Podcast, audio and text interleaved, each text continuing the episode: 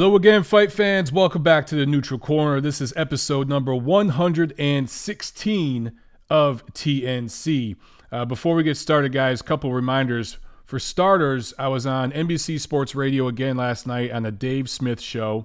Uh, love doing the weekend show with him because on the weekends, that show that he does is coast to coast in like 500 different markets because Monday through Friday on Sports Talk Radio, it's usually local sports talk radio. But on the weekend, they go to the national shows, and uh, he's he does the he does shows during the week, but he also does a Sunday show. So I went on there and talked a little bit about the uh, Canelo Golovkin situation and about the heavyweight division. So I will try to get a video posted within the next day or two. I did two segments on the show, and I'll get that posted on the channel soon. Also, guys, as I remind you every week, go to the Apple Podcast, iTunes, look up the Neutral Corner, give us a like a review, a rating, all that good stuff, and follow the show. All right, guys, let's get right into it with news and notes.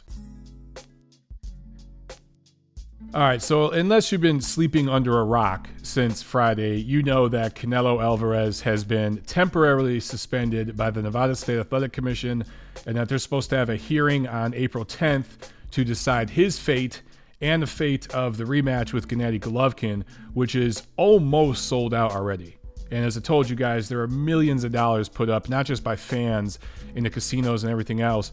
It's just when you do a fight in Vegas, there's millions of dollars propped up from the jump. There, all the whales are involved, the whole town's involved, and of course, that's the casinos, the bookies, the whole industry, that whole gaming industry is involved. And given all that, you'd have to think that the fight is still going to come off on May 5th. But perhaps it will get delayed and, and pushed back to September around the Mexican Independence Day, which I think is Sunday the 16th this year, or maybe Sunday the 17th. Correct me if I'm wrong, but right in around that weekend on Saturday, they'd push the fight back to there. So, look, I did a, a rant video where I talked about that and I gave my thoughts on what I would do if I was advising the commission. Uh, some of you want to see Canelo banned for life or suspended for two years. Now, look, I mean, if they have more evidence and there's more information, maybe it warrants that. But at this point, with what we have, uh, if there is no additional information, I think, you know, maybe a six month suspension and a heavy fine and a testing program that continues. Uh, he's already in testing, but continues on in, into uh, the rematch and further, like for a whole year, basically the same way that guys like Povetkin, Browne, Stiverne were treated when they popped positive. For Povetkin and, and Browne, when they popped positive the first time, they were kind of put on that probation, right? And they were eventually sanctioned for an interim fight. They were uh, had this for a year, had to do additional testing that they paid for, et cetera, et cetera. So I think we might get some kind of scenario like that Maybe there's additional information and the fight still goes ahead. Maybe it doesn't. We won't know till April 10th. Now, for the record, I haven't heard anything. Okay. I know a bunch of you guys have asked me, what if I heard? Everybody's being extremely tight lipped about this. I don't expect too much information to be leaked out. I'm just hoping that after April 10th, there's some sort of clarity from the commission, from VADA, from everybody involved, and all the information is made public. They're transparent with the media and the fans. That's the way to handle this damn thing.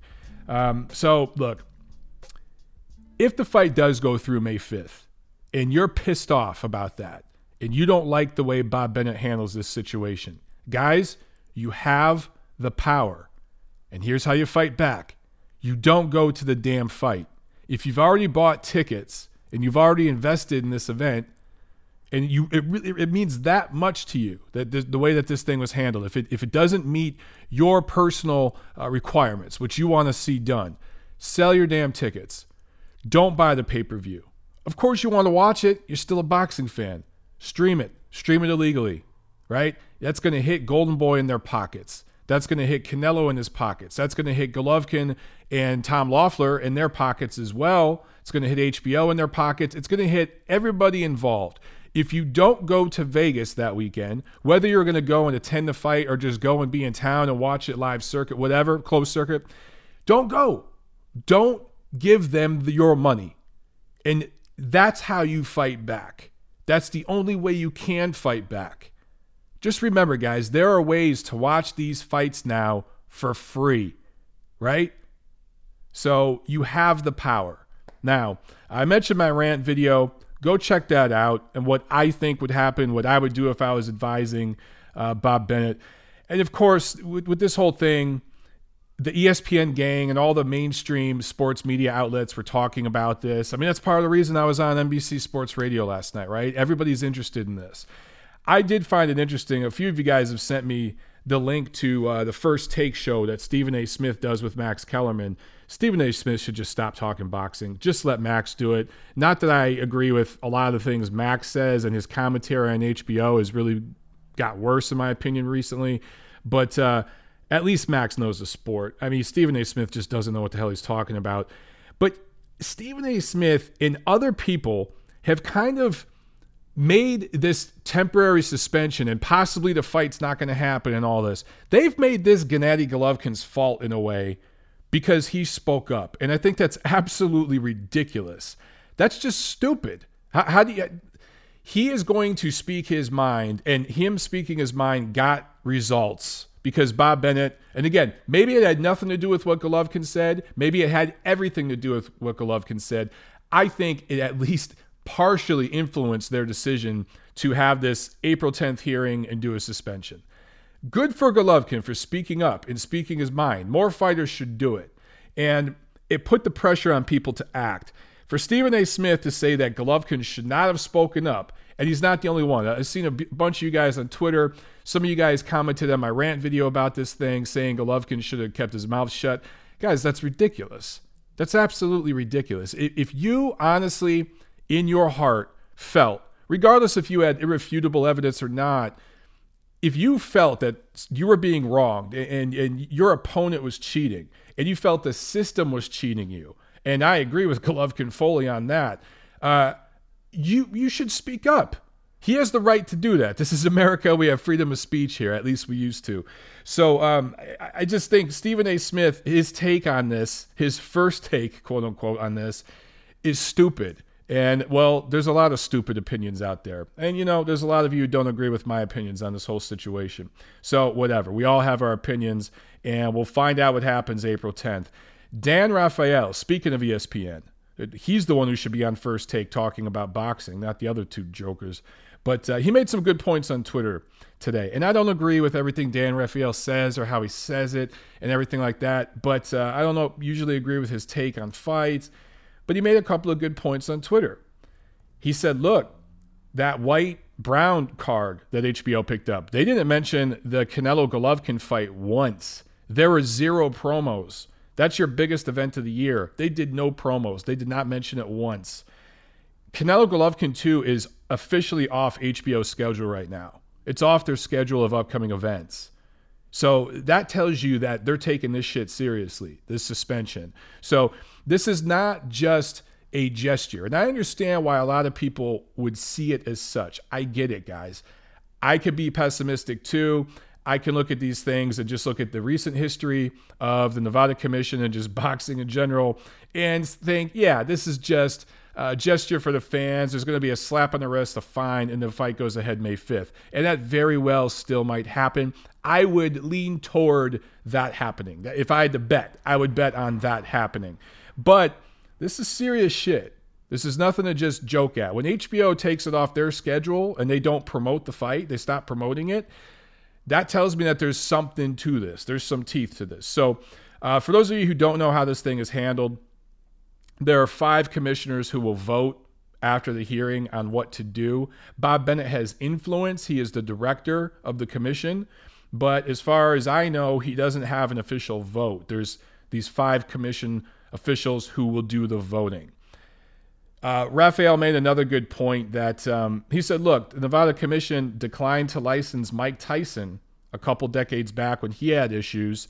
And uh, that pushed that fight with Lennox Lewis and Mike Tyson, the biggest fight in the sport in some time, to Memphis, Tennessee, of all places. Here's an important distinction, though. That was a completely different commission. That was Marc Ratner who ran the commission from 92 to 2006. And then the commission went over to Keith Kizer from 2006 to 2014, and now it's in Bob Bennett's hands. So it's a completely different commission and a completely different era in the sport. And Vegas had made tons of money off Tyson uh, in that era already, so they were good to go. And there were other stars that they had that they could make money with. So um, right now, Canelo's the huge major star bringing mad, mad money into Vegas, and he's pretty much the only big one. I mean, really think about it. Anthony Joshua hasn't come come over to Vegas yet. Uh, Floyd Mayweather, who knows what he's going to do?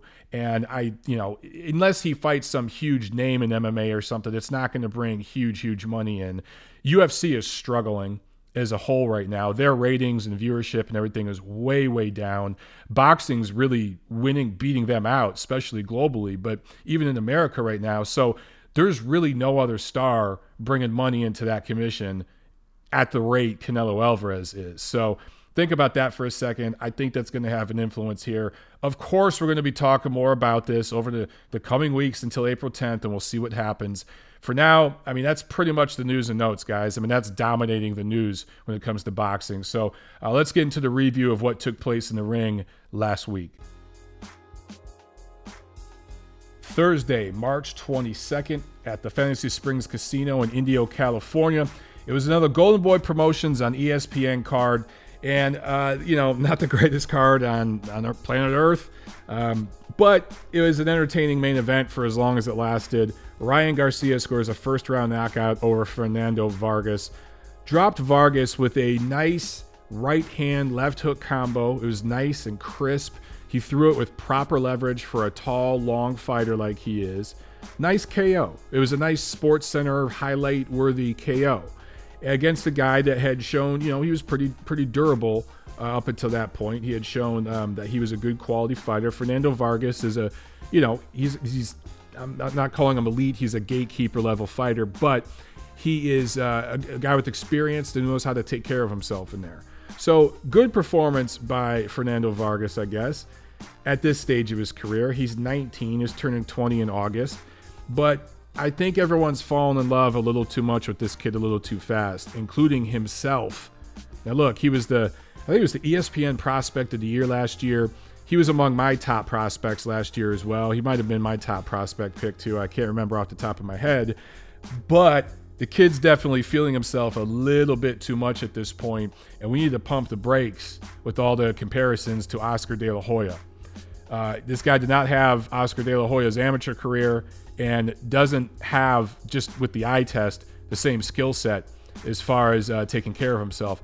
I see absolutely no head movement. I see him moving in straight lines, straight forward and backward. That works against guys who are almost a foot shorter than you. Uh, you know, guys, you have much longer arms. You have better hand speed. He had uh, better hand speed than Vargas. That works right now. The kid's five foot ten. He's fighting in a 130 pound division he's going to have a height advantage against just about everybody. So he can use that height and everything right now at this level. But again, turning 20 later this year, at some point, he's going to move up in weight. This kid's going to be at 140 pounds during the prime years of his career. And that power is not going to go up to 140 the same way. So he's going to have to develop some boxing skills and learn how to move his head a little bit, to use angles a little bit, to bend at the waist a little bit more. He's a little too straight up for me at times. He's got to start developing all that stuff, or he is an upset special waiting to happen. Now, at this point of his career, he looks great though, right? Doing what he's supposed to do against this level of opponent and then some uh, right now at this stage of his career. Golden Boy you know, the fight was over so quick. You know, the ESPN crew had Kingery, and that's what they call or King Rai, sorry. That uh, they to go over to the booth with uh, Bernardo Osuna and um, and you know just talk about the fights and and you know I want to say it was like a 10 minute segment where he's sitting there talking about his fight they played back the round he talked about the knockout they showed a bunch of girls in the crowd screaming and taking pictures and videos with their phones so it was a very good promotional event for him at this stage of his career. But let's stop the comparisons to Oscar De La Hoya. He is nowhere near that right just quite yet. Okay. Good power, good power, uh, punching down at guys who are like a foot shorter than him. But other than that, let's pump the brakes. All right. Friday, March 23rd, from the Seminole Hard Rock Hotel and Casino in Hollywood, Florida. Raymart Gaballo, or it's Gaballo, I don't know. He's a Filipino, so, you know, they have Spanish heritage there with the language. I'm going to say that last name is Gaballo. Correct me if I'm wrong, guys. Scores a unanimous decision over Stephon Young, wins an interim bantamweight title. It's actually the WBA interim bantamweight title. Never mind that Ryan Burnett is the super WBA bantamweight champion, and he's fighting a Venezuelan fighter uh, this weekend. Actually, I'll talk about that in Cardiff. Never mind that Jamie McDonnell is the regular WBA bantamweight champion, and he's fighting Naoya Inoue May 25th in Tokyo. Never mind any of that. For some reason, the WBA wanted to sanction this particular fight for an interim title. So, look, uh, good, good for Gaballo. Now he's got a piece of a title, but I talked about Burnett who's much further along. I talked about McDonald, who's much further along. Obviously, I think McDonald's going to lose that title to Inoue uh, May 25th, but Burnett's going to hold a piece of it, and so is Inoue at some point. Does anyone think Raymart Gaballo is ready for either of those guys? I sure as hell don't. But that's the WBA, who I'm going to be talking a lot about in this episode, coincidentally. Saturday, March 24th in France. French Armenian fighter Arsen Gulama Gulamirarian. Holy shit. All right, let me try this again. Gula Mirian. Um, I know I'm slaughtering that name, guys, so please help me with it. Arsen G. Let's just call him Arson G. French French Armenian fighter wins a vacant WBA cruiserweight title. Back to the WBA with their various titles. How pathetic is this sanctioning organization, man? We just had, just last month, Murat Gassiev, Junior Dorticos, fight in, a, in a bout that unified the WBA and IBF cruiserweight titles. Is there any denying that Murat Gassiev is the real quote unquote WBA champion? He's also the IBF champion. But is there any doubt? Why would you need a month later to sanction a fight with this Arsen G, this French Armenian, who looked good, scored an emphatic knockout win. Okay, but he's not a top 10 cruiserweight yet. He's on the bubble. And we talked about it on the Rings Rating Committee. We were actually talking about it this week, uh, some or this weekend, I should say. Some emails going back and forth about this guy, you know, and we're looking at him, but we don't yet rate him at the top 10. He's kind of on the bubble with this performance. He's on the radar now. But why do you sanction this if you're the WBA for a vacant title? for any other reason other than to get a sanctioning fee. Remember a few years ago when the WBA said they were going to consolidate all these titles? Remember when some of you gave me a lot of shit on Twitter and here on YouTube and my channel because I said that that was a crock of shit and Gilberto Mendoza had absolutely no designs on unifying those titles. It was just an empty gesture. Remember that? Where are you guys now? Yeah. Funny how that shit works. You guys always disappear when you're proven wrong. You always disappear. Okay. In Hamburg, Germany, last Saturday, uh, WBA, Tyrone Zeuge, third defense of his WBA super middleweight title. So this guy, look, he's a top 10 super middleweight, not the deepest division in the world. But let's look at this guy's title run, okay? He fought Giovanni Di Carlis twice. And the first one was a draw, and that was for the title. The second one, he scores a KO in the 12th round, wins the title. From that point now, he's fought Isaac Ekpo twice. They fought once, I want to say last year. Then they, this this fight last weekend was a rematch, and he fought Paul Smith. Though that's his title run. Now George Groves is the WBA super super middleweight champion. Does anyone in their right mind think Tyrone Zeuge is on the level of George Groves at this point. Groves has proven so much more with what he's done. Why? I, am just I, I, don't know. I, I, don't know what the the end game is here. Uh, Groves, of course, he's fighting in the Super Six, Super Six, the World Boxing Super Series uh, finals later this year. I guess does Tyrone Zeuge does he eventually get a shot at the winner of that tournament? I guess we'll find out. Just the WBA and their multiple titles. I just hate it. It's so stupid. And some of you would be like, Some of you will defend them and say, but but that's the super champion, and this is the regular champion. And when someone unifies, they're the super champion. You know, number one, it isn't always when people unify that they name someone super champion. They just kind of do it when they feel like it. And their justification is they'll say, well, this champion is an exceptional champion. So we're going to make him the super champion because what he's done is so great. Whether he's unifying titles or dominant performances, maybe he's been the champion for a long time, whatever. If he's so freaking super, why are you sanctioning an interim and a regular champion and all these other champions? If this dude is so super and you're calling him the super champion of a division, you shouldn't need other champions. It doesn't make sense. It just defies logic. Also on that card, uh, Karo Murat wins a minor light heavyweight title. But obviously, the big card last Saturday, what everyone was watching was in O2 Arena in London. This was a matchroom card. And HBO picked up the main event. On the undercard of the Whyte Browne card, uh, lightweight Lewis Ritson scored a TKO 2 over Scott Cardle. And that was a fun little two rounds between those two, man. Uh, a lot of lot of entertaining uh, action there. That was the third defense of Ritson's BBBFC British lightweight title.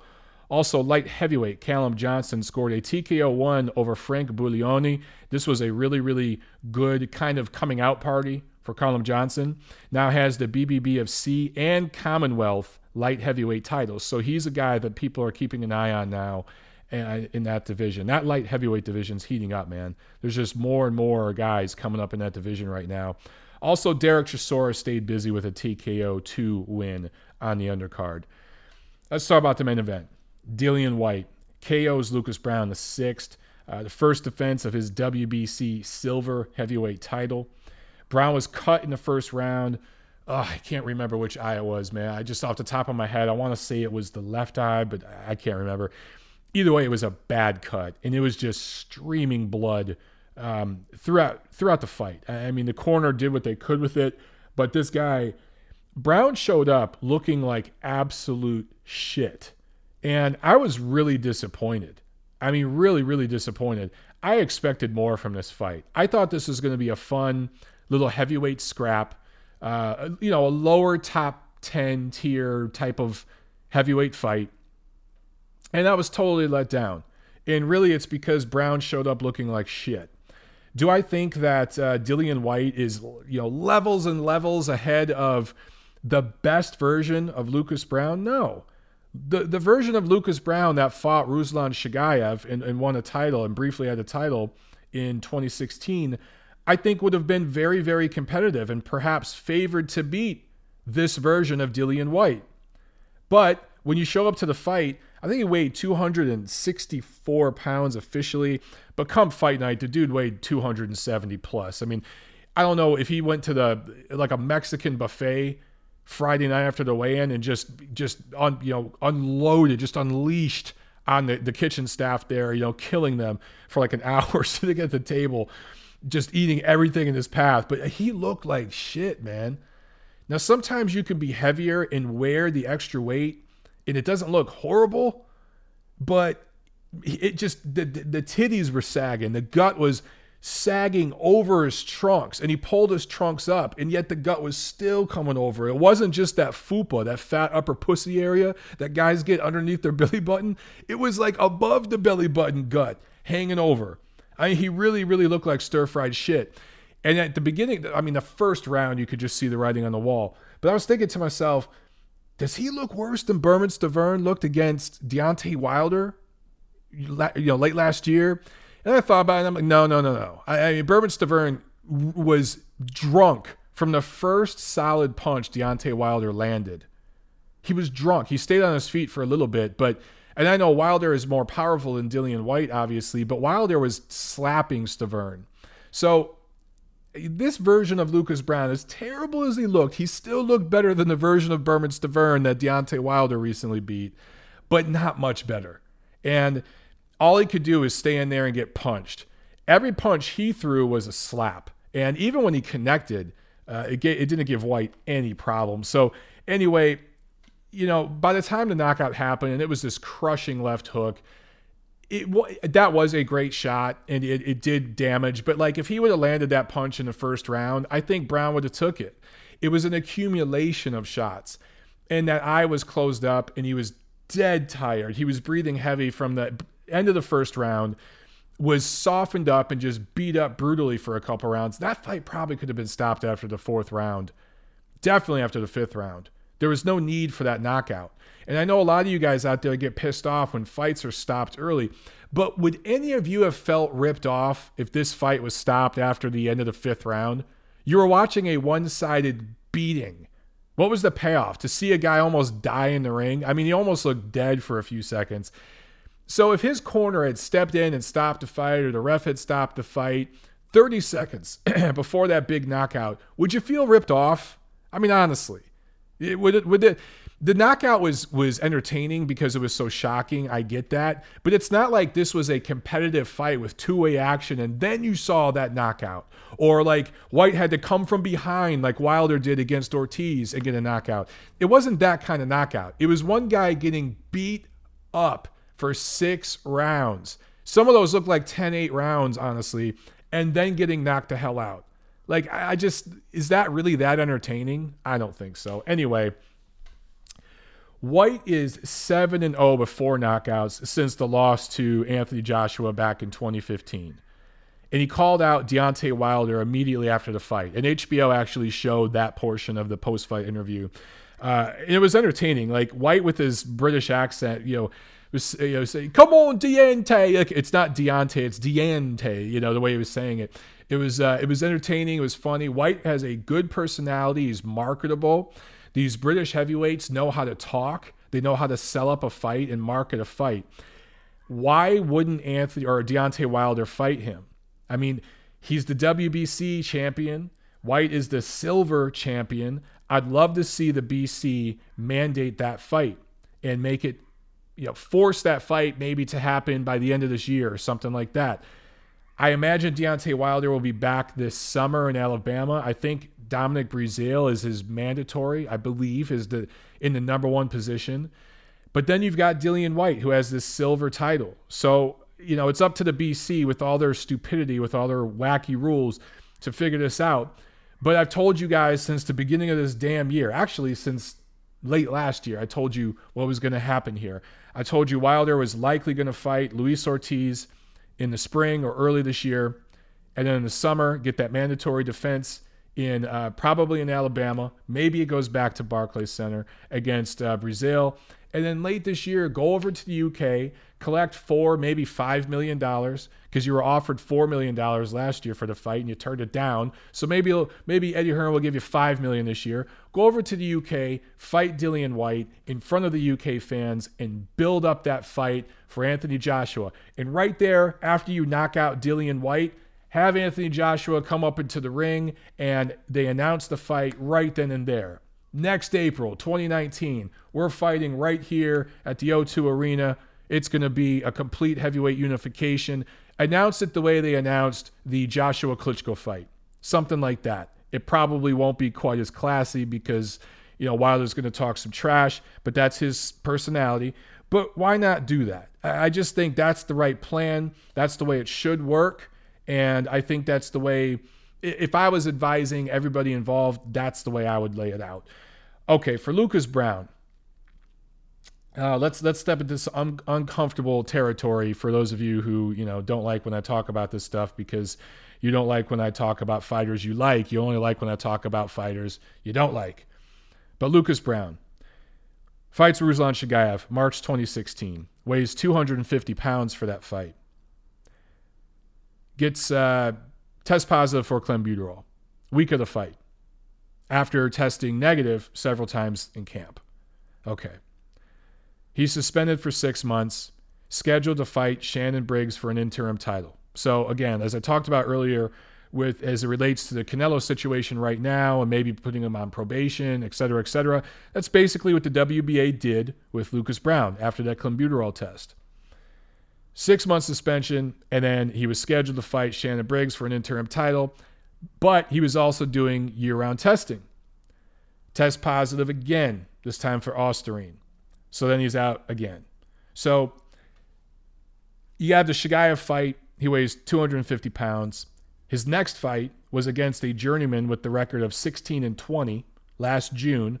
He weighed 259 pounds. And then for this fight against Dillian Whyte, he weighed 264 pounds. So you follow the track record there, the inactivity, all the weight he gained, and it wasn't muscle. In fact, he lost a ton of muscle. If you looked at the way Lucas Browne looked here versus the way he looked, you know, back in 2015, back in 2016, a lot more muscle. The titties were higher. Uh, the belly was flatter. The shoulders and the back and all that looked more solid and thick. He didn't have you know back titties like he did uh, this last Saturday. So um, look, this guy's done. He's done. He's I believe 39 years old, and the absolute beating he took in this fight was life altering. I, I believe definitely career altering. If he wants one farewell fight in Australia, that's cool. Do that, and then it's time to punch the, the clock for the last time and call it a day. That's what's up with Lucas Browne. All right, guys, let's preview what's coming up this week. We got a big, big, big fight with the big boys to talk about. This Tuesday, March 27th, which is either tomorrow or today, depending on what part of the world you live in when this episode of TNC is released, it'll be the first of a series of Hollywood cards that are being put on by Tom Loeffler's 360 Promotions at the Avalon Theater in Hollywood. For those of you um, who hear the term or the word Avalon Theater and it sounds familiar to you, that's because it was the location last year for the Canelo Golovkin press media event in in Hollywood. Um, I can't remember which month it was off the top of my head, but it was at the Avalon Theater in Hollywood where they had uh, there was a red carpet and all that with Canelo with Golovkin, and then there was a premiere of a, a, little short film that they did. It was a really really cool event. So uh, the Avalon has also had several boxing cards here in LA over the years. I remember some of the World Series of boxing cards with the Los Angeles Matadors, where I got my start in the biz, uh, were there at the Avalon. They started at a different theater, but eventually went over to the Avalon. So it's a real cool historic venue. It's something like 100 years old. Hollywood and especially downtown LA. There's a we have a Broadway street here in LA. There's a bunch of these old theaters where back when theater was the big big thing before you know movies and TV took over, um, people would go see these shows and there's just rows and rows of them. And the Avalon is kind of this cool historic place where all these cool acts played and stuff like that over the years. So I think this is a cool location for what Tom Loeffler wants to do with these Hollywood Fight Night uh, cards. Uh, I think he wants to do like three or four of them this year, kind of introductory in between all the other things he's got to deal with with Canelo Golovkin. And then I think next year, I think this year they'll kind of be scattered. They, they won't be consistent. But I think starting next year, he wants to do like a season with these where every month it'll be, I don't know if it'll be the first Tuesday of the month or something like that. But he wants to have like an actual season with these. And I think the idea with uh, ticket selling is to have people buy a package for like the whole season of it. I think that's long term what they want to do with this thing. But anyway, it's going to be a lot of fun. I'm hearing that there's an open bar for media and um, all you can eat food for media. So guess where I'm going to be at tomorrow? I will be there reporting live. Uh, the, the, card is headlined by Ryan Blue Chip Martin, who's 20 0 with 11 knockouts. And there's a couple of other undefeated prospects, including some guys that work out uh, up at Big Bear with Abel Sanchez and Gennady Golovkin and that whole crew.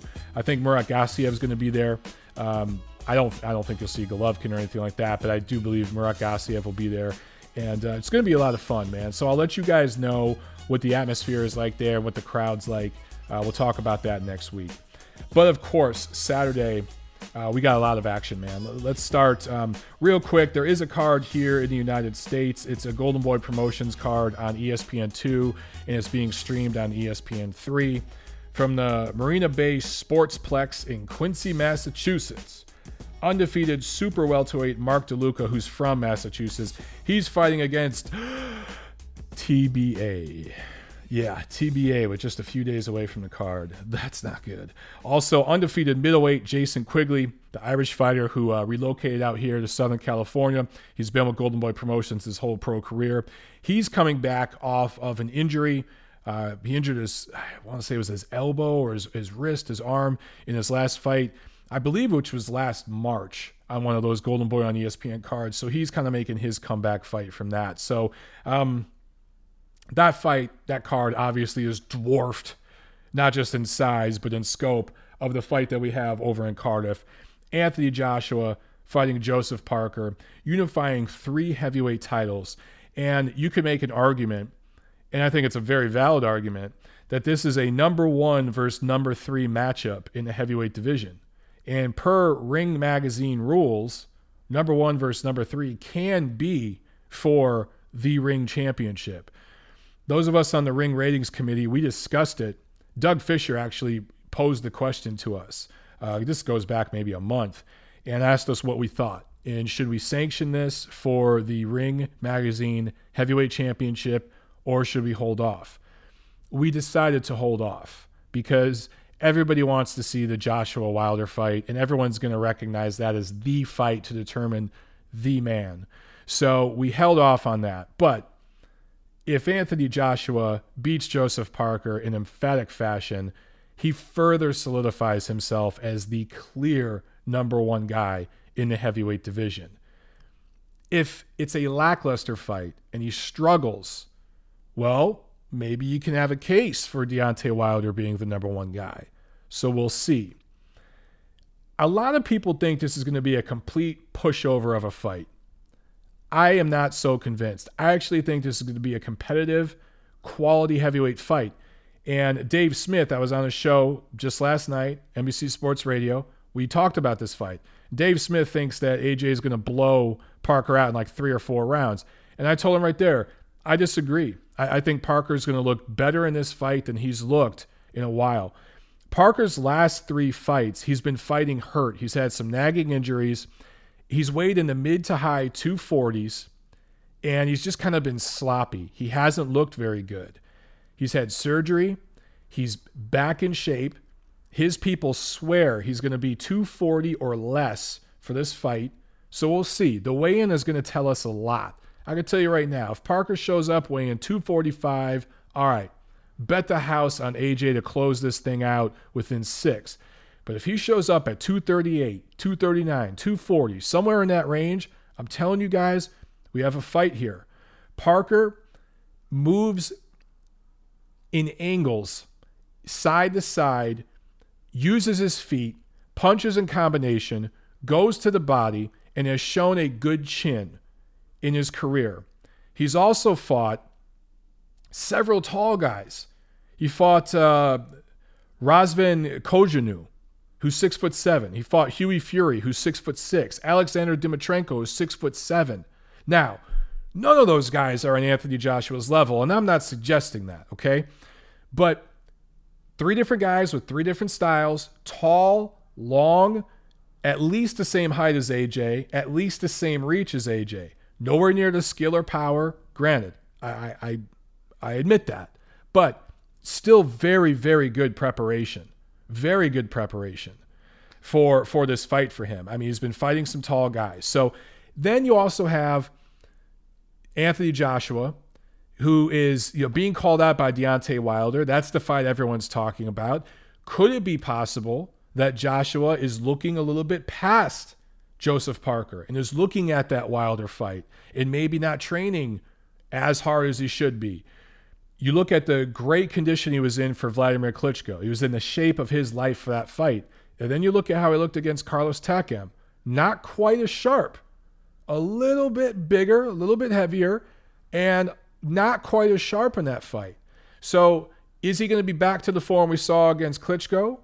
And, and look, Takam is, is a tough style to fight against. Tough style to fight against. You know, I get that. But Parker fought Takam before and looked good, right? There was a time where these two guys were prospects coming up. And I want to say maybe, you know, a dozen fights in or so, both of their careers. Maybe it was about a dozen or so fights in, where they were being looked at on equal footing and some people, actually myself for a little while, felt I had Joseph Parker a little further ahead. Because if you look at some of the guys they fought in the first 12 to 15 fights of their career, I thought Parker had faced the better opposition coming up than Joshua. And I thought he had looked better against that opposition than Joshua had looked against his. Because Joshua was just fighting punching bags for the most part. But then you look at the last couple years, and AJ's trajectory is skyrocketed, and Parker's has plateaued. And sometimes that happens. Now, does that mean, is this just who Parker is? Is he just not that good? And he's, you know, he looked great as a prospect, but he's just not much more than that? Or were these nagging injuries playing a part? Was he not training that hard? If he gets in there in, uh, in the upper 230s, or maybe even, you know, 240 pounds this Saturday, could he show us something that we haven't seen yet? Sometimes it takes the right opponent to bring out the best in a guy. I tell you what, we have seen, we've seen him take hard shots, and he's ate the punches and taken them well. He hasn't fought a guy that hits like Joshua, but he's shown a good set of whiskers, and he's also shown that he can get work done offensively when he's on his A game. He doesn't come straight in and out. He's going to come with angles. He's going to punch with odd angles. He's going to go downstairs and upstairs. So if he can get past those first few rounds and start doing some good work to the body, and he can get into the eighth, ninth, tenth round, I think we have a, a very competitive, interesting heavyweight fight here. Now, obviously, I favor AJ. I think AJ wins a decision, possible late stoppage. As long as there's no cuts or any, anything like that, we could see a 12 round decision here. You know, Parker might be the first guy to officially take AJ the distance. Carlos Takam deserved to go the distance with AJ. That stoppage was bullshit. So I, I don't consider you know AJ's perfect knockout streak record anything. I, I think it's it, it doesn't hold up because the last fight shouldn't have been stopped. But I think if Parker, if his face holds up, he doesn't cut, and he's in the right kind of shape and determined and gets some body work done early, I really think he could go the distance. And I think he can make this fight competitive. So considering all those things, I might change my pick after the weigh in. But just assuming he shows up in the shape I think he will, I like him to go the distance. I like AJ by decision. And it's the it'll be great, great experience for Anthony Joshua.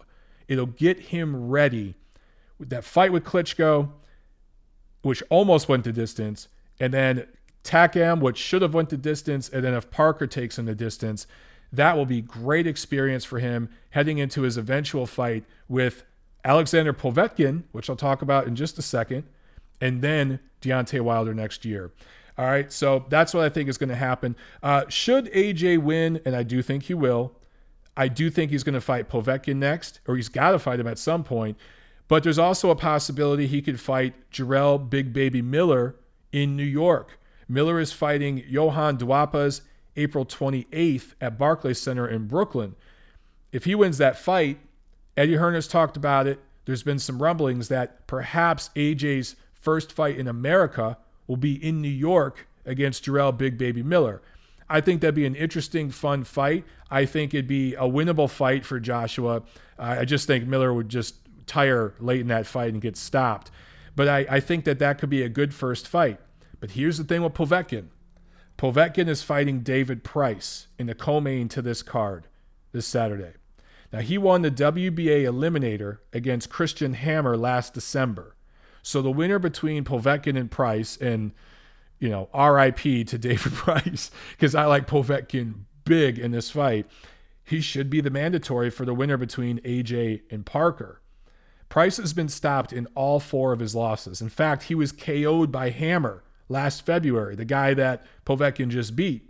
So this is the perfect opponent for Povetkin, who hasn't had a stoppage since some of his troubles, uh, uh, you know, with with the performance enhancing drugs and the the anti doping violations and stuff. Um, this would be the perfect knockout for him to get a stoppage, a highlight reel type stoppage against a UK fighter in front of the UK fans, and it helps build up a fight because the sanctioning body is going to mandate it for him and Anthony Joshua. It gives Eddie Hearn and AJ options. They got Jarrell, Jarrell Big Baby Miller, and then they got Alexander Povetkin. And Joshua hasn't fought a mandatory yet, I don't believe. Because remember, Kubrat Pulev was a mandatory, but I still believe he, he kept his mandatory status with his injury. So I think that eventually AJ is going to have to fight a mandatory. Povetkin will be a mandatory. And all this has got to take place probably before he fights Deontay Wilder. That's why I keep telling you guys just just sit tight and realize that the Joshua Wilder fight is going to happen, but there's a lot of business that has to take place first. That fight will happen next year. All right. So I like Povetkin big over Price, obviously. And then Ryan Burnett, who I talked about earlier uh, on the show, this will be the first defense of his WBA and the second defense of his IBF bantamweight titles against a fighter from Venezuela, Yonfres Parejo.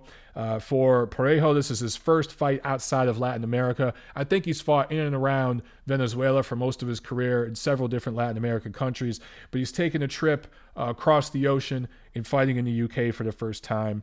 Obviously, I like Burnett big in that fight. I don't know what uh, Parejo did to to deserve this title opportunity. Also, two 2016 Olympians. Uh, Josh Kelly is fighting veteran Carlos Molina in a 10 rounder, and Joe Cordina is fighting a 10 rounder as well. And Anthony Million Dollar Crolla is on the undercard as well. So that's it for this week, guys. Uh, a little slow down in the schedule, you know, c- compared to like the start we had to the year where it felt like we were getting big, meaningful fights at some different part of the world almost every week there for a while.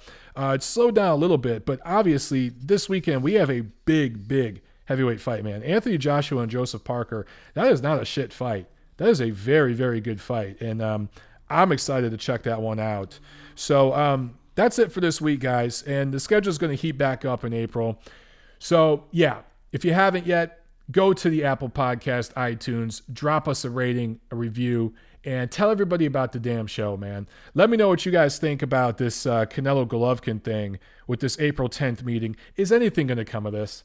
And, and, you know, another thing I didn't, I don't think I talked about, uh, Billy Joe Saunders for Canelo, um, Billy or for for Golovkin, sorry. Billy Joe Saunders' team has already let Tom Loeffler know that May 5th is a no go. They they can't make May 5th. They're not ready.